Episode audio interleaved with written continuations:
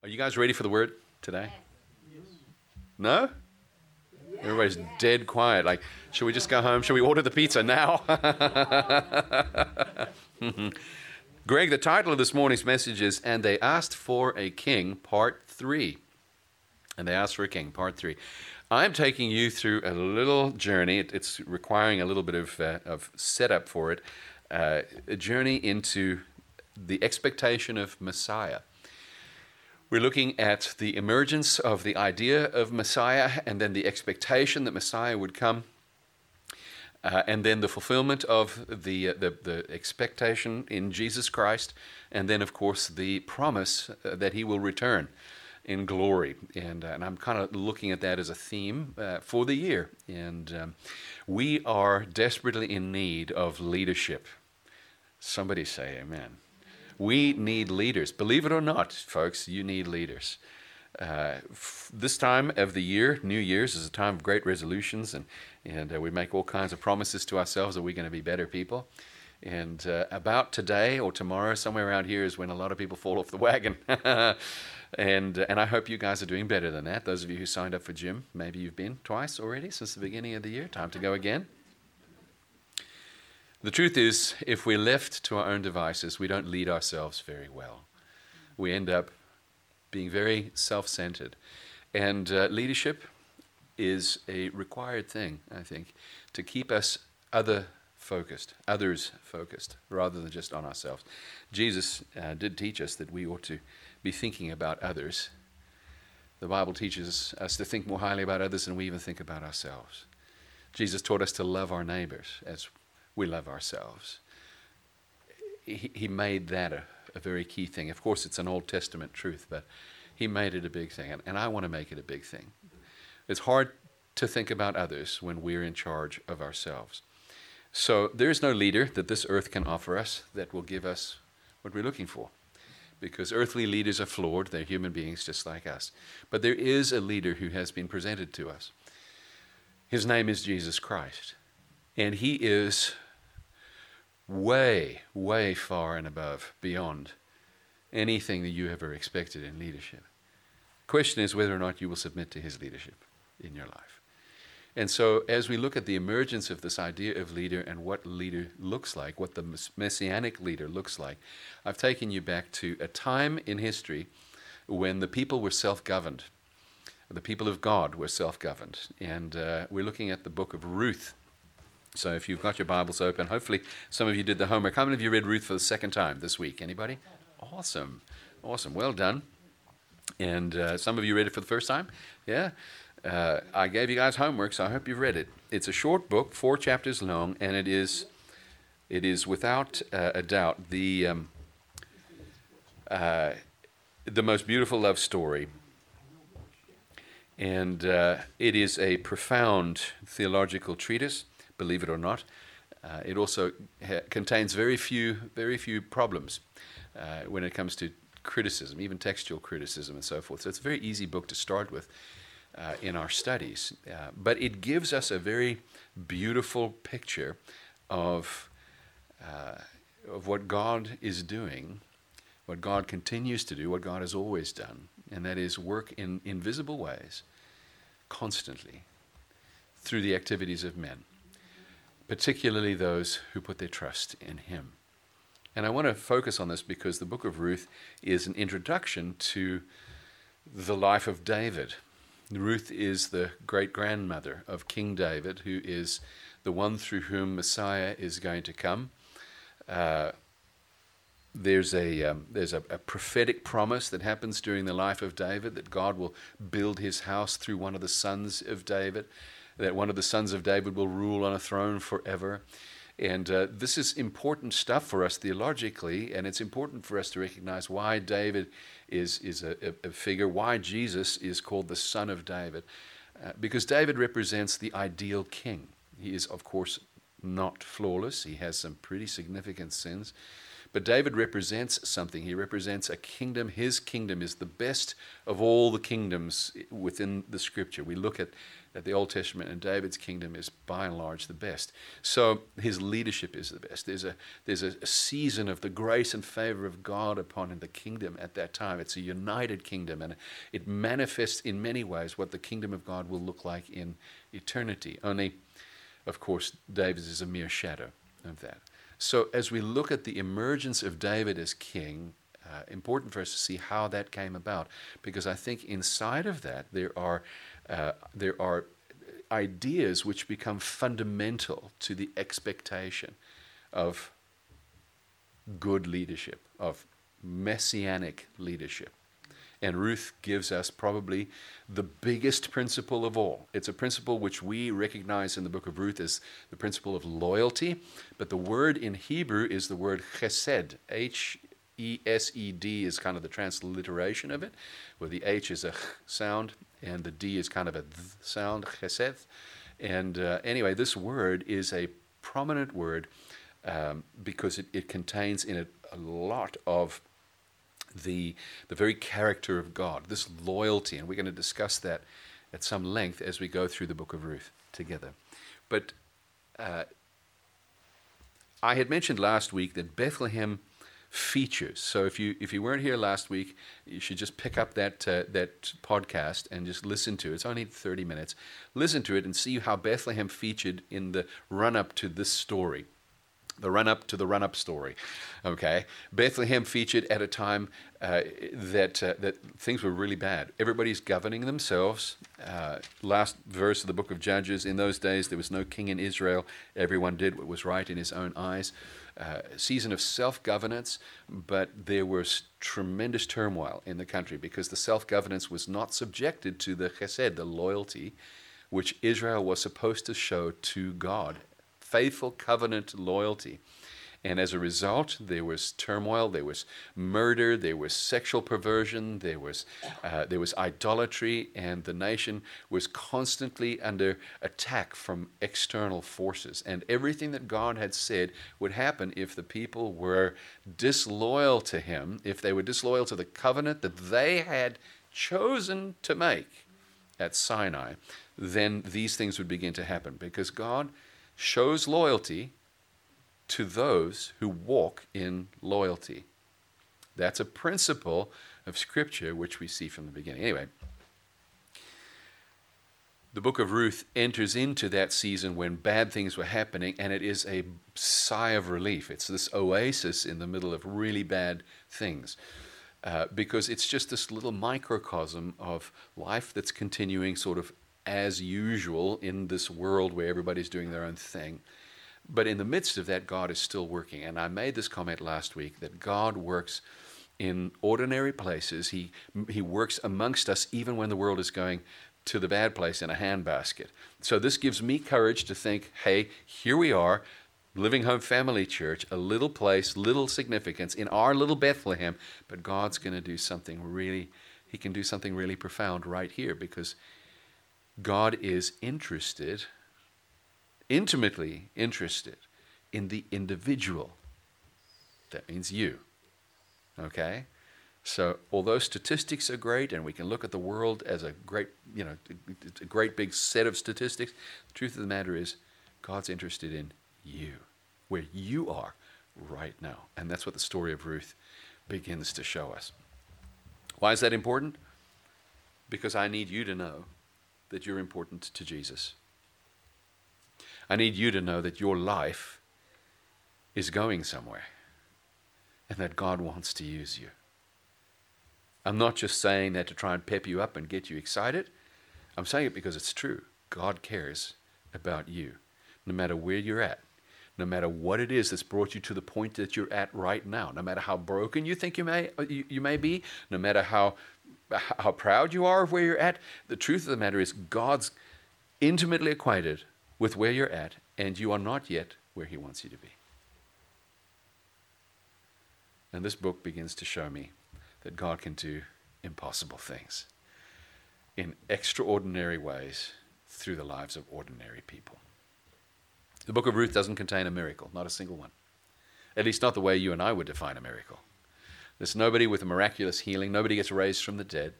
There's no supernatural visitation, no angel shows up. There's no, there's no voice from heaven, uh, no thundering voice saying, This is my daughter, this is my son, this is, this is, there's none of that in here. But you can't help see the hand of God in these beautiful events as they begin to take place. And there is a principle in the book which is absolutely critical for you to see, and that is the loyalty is rewarded with loving kindness. Chesed is rewarded with chesed. Loyalty is rewarded with loyalty. And the hand of God delivers his reward to his people through the hands of those who are exercising loyalty. Okay. If I lost you there in the, uh, in the abstract, let's just say this. Let's say you have a tremendous need. Let's say you can't pay your mortgage. You can't pay your mortgage and you're thinking, God, I'm going to lose the house. And you are beside yourself and you don't know what to do. But in the midst of your, of your turmoil, the very real turmoil that your house is going to be gone and you're going to be on the street, somebody comes to you in a place of need. And somehow your compassion is ignited. And you look to that person in their need and you say, Well, I have a house, at least for this month. I may not be able to pay the mortgage on the first, but the truth is that right now I still have a roof over my head. But this person's need is critical. If I if they don't have their need met today, I, I, I just have to do something about it. And something inside of your heart is motivated by a loyalty in this relationship, a loving kindness that begins to emerge you reach into your pocket and you take out what little you have and give it to that person in their need. In that moment, some people would say you're just a human being motivated by another person's need. You're probably being duped, and it's just a waste of your resources. You really should put everything aside to make sure you pay for your rent. Regardless of that, the person who comes along and says, oh, God provided for that person's need, they're going to get ridiculed by the pragmatist who comes and says, No, no, God didn't provide. You, who have great need of your own, provided because the compassion of your heart was ignited to help that person. So God didn't provide. God's nowhere to be found. You are the one who met that person's need, and we give you accolades. Or maybe we judge you because you're foolish, because you gave what you didn't have to meet somebody else's need in the moment. The pragmatist is missing something. The book of Ruth teaches us what the pragmatist is missing. The book of Ruth teaches us that the hand of the individual who reaches into their pocket in their own time of need to make a provision for somebody else who's in a position of greater need or more imminent need, that person is the hand of God. That's what the book of Ruth teaches. And it's a spiritual principle which we must not overlook. The skeptic amongst us would love to take away all signs of the supernatural by simply saying there was no supernatural intervention whatsoever. I see people meeting people's needs. Do away with the supernatural stuff. And in many ways, I think the arguments can be made in support of that. But that doesn't stop God, regardless of how well supported the skeptic might be. The truth of the matter is, God uses even the skeptic. Because God is, He's sovereign, and He is omnipotent, and He uses everything. It is a beautiful thing to believe in God.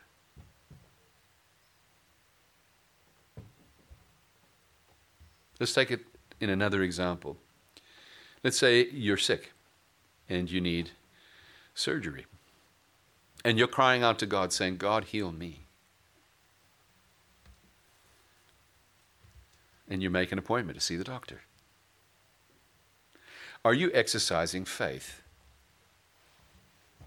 There are some who, over the years, have taught that going to see the doctor is a submission to the overarching reality that God doesn't actually care or get involved in natural affairs, but you are now basically taking your faith away from a supernatural intervention and going to see a doctor who is just a person operating in a real scientific and tangible world.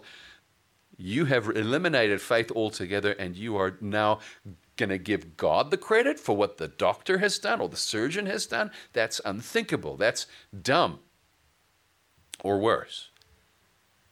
And so the world would have us believe, and not just the, the secular world, but even sometimes within the Christian world, would have us believe that there must be a separation between expectation for supernatural things and uh, in the reality that things happen in a regular everyday world at the hand of non supernatural beings. But I'm telling you that the book of Ruth teaches us a principle, and it's very important as we look to the leadership of Messiah who's going to enter into our world. The Bible t- teaches us through the book of Ruth that God operates in the practical, pragmatic world through the hands of other people, even those who are not actually submitted to his authority in their own hearts. Because ultimately, you cannot be unsubmitted to God. He is the creator of all things. It's in him that we live and move and have our being, even if we don't give him credit for that. Every molecule in our body is held together by him. He is the glue that keeps us together. If it were not for the word of the Lord, all of us would dissipate into nothingness. So, that being said, the Bible teaches us that the to expect that the leadership of Messiah is going to be manifested not only in the supernatural presence of a person, Jesus Christ, but through the working of that person's ideology in the lives of others who are submitted to that leader. It's not really a foreign idea. We all do it. To some extent, we're all ambassadors for something we believe in. If you carry a passport, the passport shows that you're a citizen of a particular country. And by being a citizen traveling under that passport, you are actually being an ambassador for that country.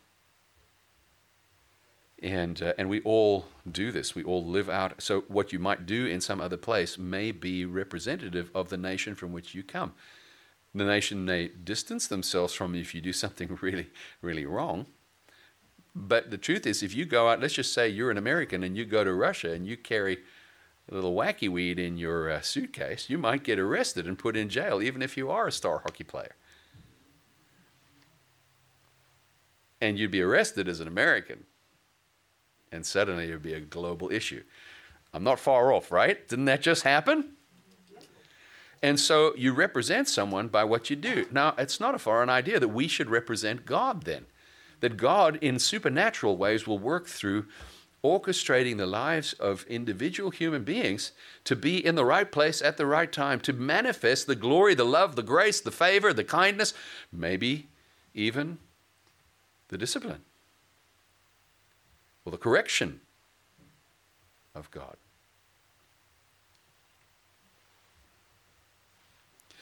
So when you look for God in the book of Ruth, you will see him, but you are going to see him manifested in the beautiful ways that these people represent chesed.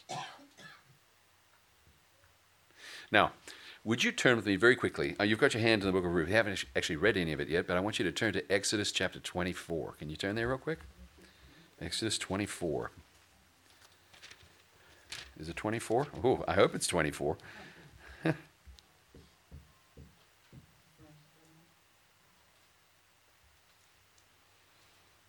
mm, that's not actually it.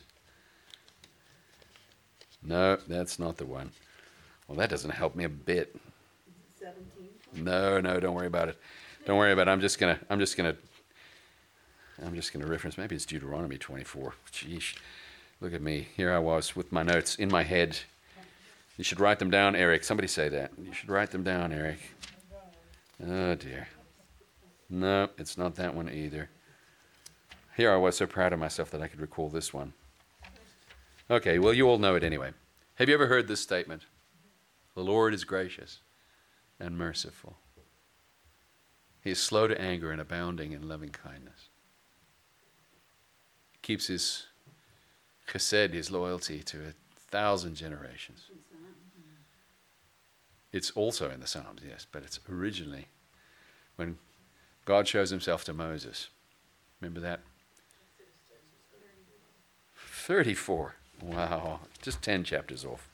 There was a 4 in there. I should not play the lotto, clearly. okay. God, the Lord, the Lord, a God merciful and gracious, slow to anger and abounding in chesed, steadfast love, and faithfulness, keeping steadfast love, chesed, for thousands, forgiving iniquity and transgressions and sin, who will by no means clear the guilty, visiting the iniquity of the fathers on the children and the children's children to the third and fourth generation. This is how God reveals himself to Moses, right? God is announced with these words. The voice comes before him, precedes God. The Lord, the Lord, gracious and merciful. See it? It's a it's a, a, a statement of his of his identity. It's a it's a um, it's a royal um, uh, uh, it's a royal name, a, a title as he comes in. The Lord, the Lord, gracious and merciful. What we need to recognize is that loyalty, or in our case, steadfast love, is it is entirely intertwined, inextricably intertwined. It is the nature of God Himself. Now, in the book of Judges, where everybody's living by their own standards and each man is doing whatever he wants to, they were supposed to be living in the context of this identity, this chesed, this loyalty that God Himself manifests. If they had done that, they would have had no need for a human leader. But because they did not live by that, it went bad really fast. And then they began to cry out for a human leader to come and to take charge. They asked for a king.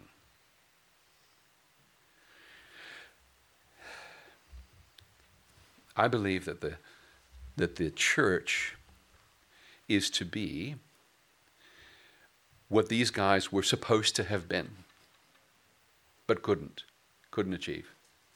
We are supposed to be governed by this foundational principle the love of God. God is love. John writes about this in his gospel. John writes about love. And in his letters, John writes about God being love. It is a fundamental identity. God is love. He's not just loving, but he is love itself. And if we are to represent him and to be ambassadors of Christ in Christ's absence currently, physically, but to be the actual hands and feet of, of God, then we have to walk in the kind of love that Christ Himself walked in and displayed for us. We're supposed to flesh it out. And if we do, His leadership will be manifested through every single one of us. And the invisible Christ will become visible through our leadership. So, why is this important? You're like, I don't even want to be a leader. okay, stop. You are. You simply are a leader. You're like, no, I'm isolated. Nobody looks to me. I have two people on my Facebook post, you know, Facebook feed or whatever. Guess what? You are, by default, leading something, somebody, somewhere, at some point every day. Because your life is not without influence. You do not exist in a vacuum. You are completely surrounded I'm, I'm sorry if that gets you all nervous, but you are totally surrounded. There are people all around you, and they are affected by your choices. They are affected by your attitudes. They're affected by your words. They're affected by what you do and don't do. You are a leader, you are leading. Who are you representing?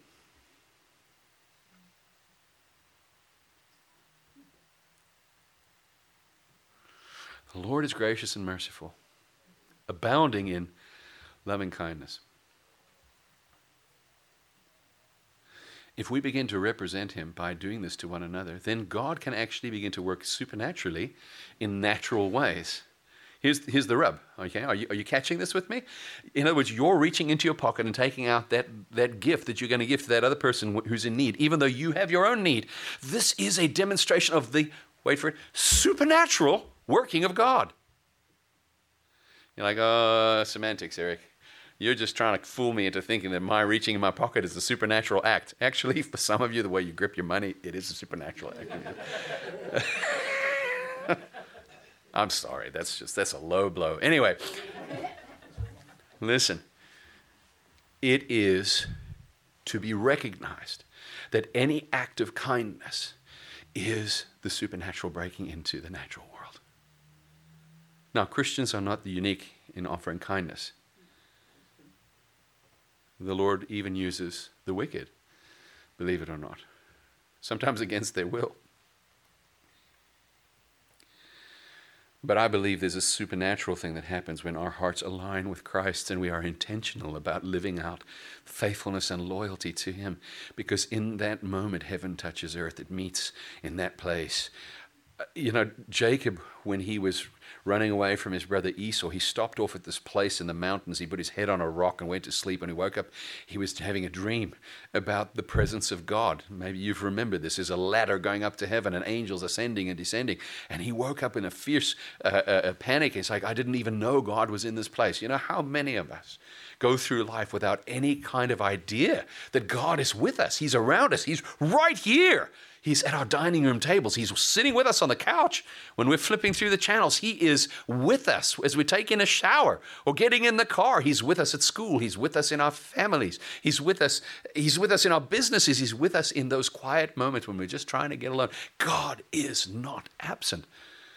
But how many of us are even aware that He's there? And Jacob woke up and he said, I didn't even know God was in this place. He was astonished to have his eyes opened Today, I'd like your eyes to be open to recognize that the hands and feet part of God that you actually can be, that is a supernatural intervention in our world. And when you align yourself with God intentionally, you will discover that God uses you all the time. And there is no greater sense of satisfaction in the whole world than that we can be used by God. You thought it was wonderful to get $10,000 in your savings account. Do you know what it feels like to give $10,000 to somebody in need?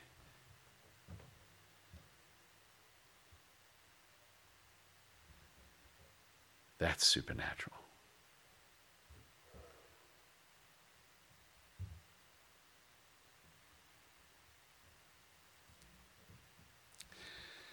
I ran out of time and we haven't even started reading Ruth. so I'm going to give you guys some homework. This week, I want you to go and read Ruth for the third time. Okay? Next week, we'll actually read the scripture, I promise. I said that last week. Did I say that last week? Okay, I'm going to read one verse. In the days when the judges ruled, there was a famine in the land. There it is. I read it. oh my gosh. Guys, I'm sorry. I, am just, I'm so full, I'm overflowing. If you poke me, it's just all going to come out. I, I know I need to try and be concise, but I hope that you've heard the heart of the message today. It'll become clear as you go read through the book of Ruth. I think if you listen to what I said, it's to certain things are just going to pop off the page at you as you start to see what God is doing. It's such a it's such a beautiful, simple, easy book. Also profound, difficult book, but it's good. I want you to know that God wants to use you. Just take your hand, put it over your heart. Come on, come on, come on. Just do it. Just, just do it. Put your hand over your heart and say, God wants to use me. How does that make you feel? Does it make you feel scared? Should a little bit, just a little bit. I don't want you to see that as an abusive thing. God doesn't want to use you like as an abuse you. God wants to give you purpose. God wants to give you purpose. That's right, Bob. God wants to restore your purpose, my brother. And you think it's got to be something big, something huge? No. It could be something as simple as giving a word of encouragement to the superintendent of your building. God can use that. Because when you exercise loyalty to the Lord and you say, All right, Lord, I'm your, vo- I'm your voice right now. What do you want to say to this person? When you exercise that, even if you say the wrong thing, your heart was in the right place. Trust me, God's able. He's able, he could use a donkey to speak. Okay, remember that story in the Bible about Balaam and his and his donkey? Yeah, that. If God could use that, God can use you. And I'm telling you, God wants to use you. God wants to give you purpose in your life, and He wants the supernatural and the natural to coincide because you are aligning yourself with loyalty to God. We'll talk about that loyalty next week, so don't miss next week's sermon, all right? God wants to use me. Go ahead, just do it again. God wants to use me. God wants to use me. Peter, Peter, come on. Hand over your heart. I want to see it. God wants to use me. Come on. God wants to use you, young man. You might be the youngest one in the room right now. I think you are. God wants to use you. Peter, I have no idea just exactly how far God's going to take you. But I know you're not always going to be sitting in that blue chair right there. Your feet are going to your feet are going to travel in faraway lands. You're going to put your, your, your, your, your feet on, on places that I only ever dreamed of going to, and that I'm going to be so jealous that you went to them. God wants to carry you. He wants to use you. He wants you to carry Him. It starts right here, right now, in your schoolroom, with your friends, on the baseball field, running around the yard, with the neighbors. Doesn't have to be young people. It can be ancient old folks like me. God wants to use you, son. He wants to give you purpose in your life. And there is nothing like that. I'm just telling you. There's nothing like that. This is that season where God begins to ignite that flame inside of your heart. This is that season right now, right here today, where God begins to light that fire in your heart. This is no small thing. It's not boring, it's not mundane, and you'll never get tired of it. God wants to use you.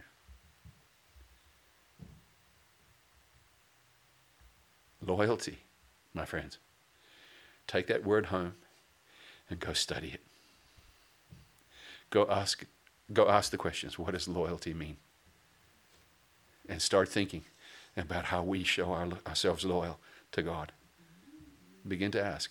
Because I promise you, God rewards loyalty with loyalty. Chesed begets chesed.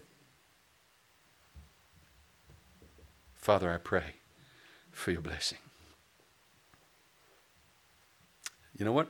I'm going to sing my prayer over you today. Monday and Tuesday of this week, I woke up. You can just keep your heads bowed, your eyes closed. Monday and Tuesday of this week, I, I woke up, I heard a song.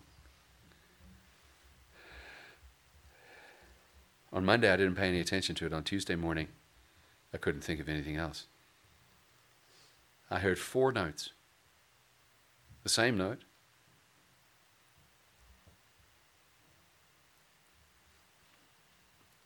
And it was the rhythm of the notes that made me instantly recognize the song. I felt like I woke up too soon. The song was being sung over me while I was sleeping. The Bible says in Zephaniah that the Lord rejoices over us with singing. God was singing over me and my family while I was asleep.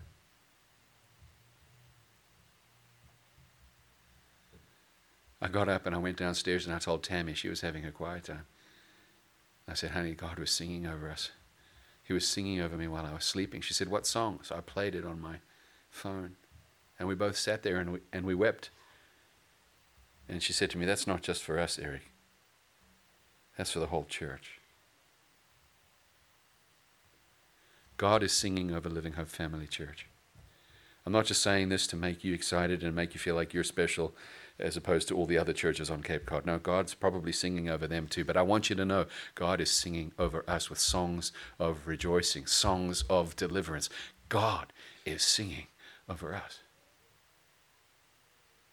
So I'm going to sing this song.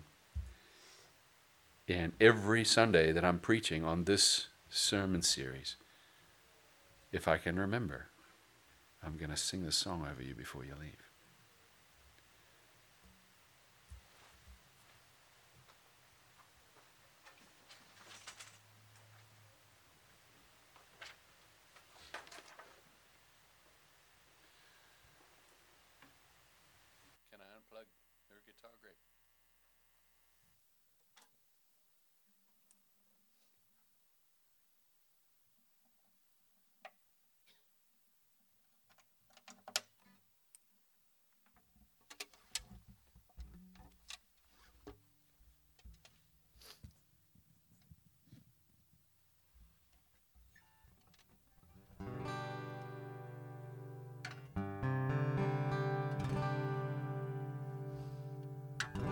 The Lord bless you and keep you. Make his face shine upon you and be gracious to you. The Lord turn his face toward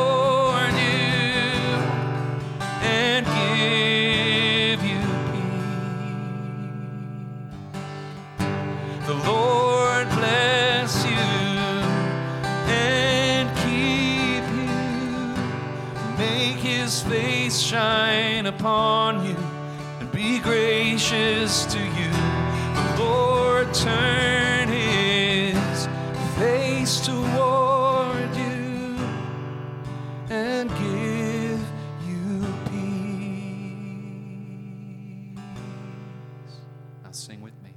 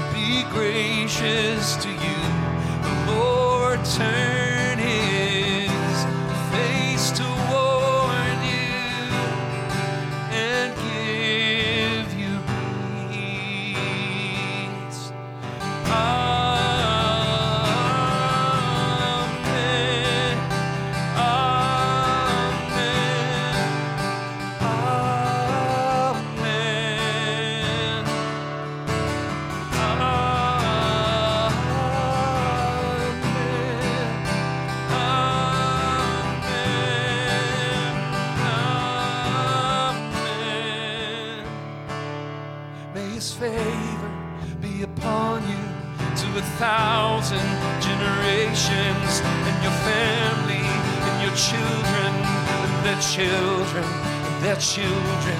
May his presence go before you and behind you and beside you, all around you and within you. He is with you. He is with you in the morning, in the evening, in your coming, in your going, in your weeping and rejoicing. He is for you. He is for you. May his favor be upon you to a thousand generations and your family and your children and their children and their children.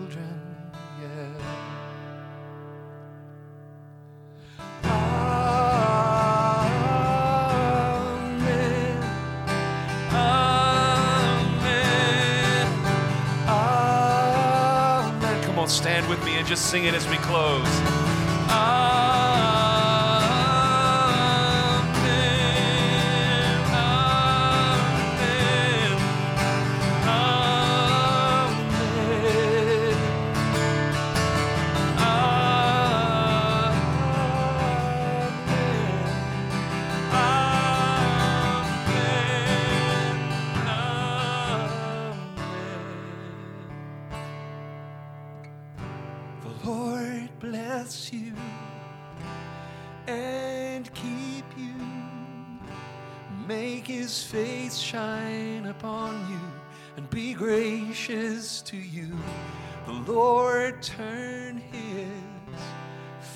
Toward you and give you peace.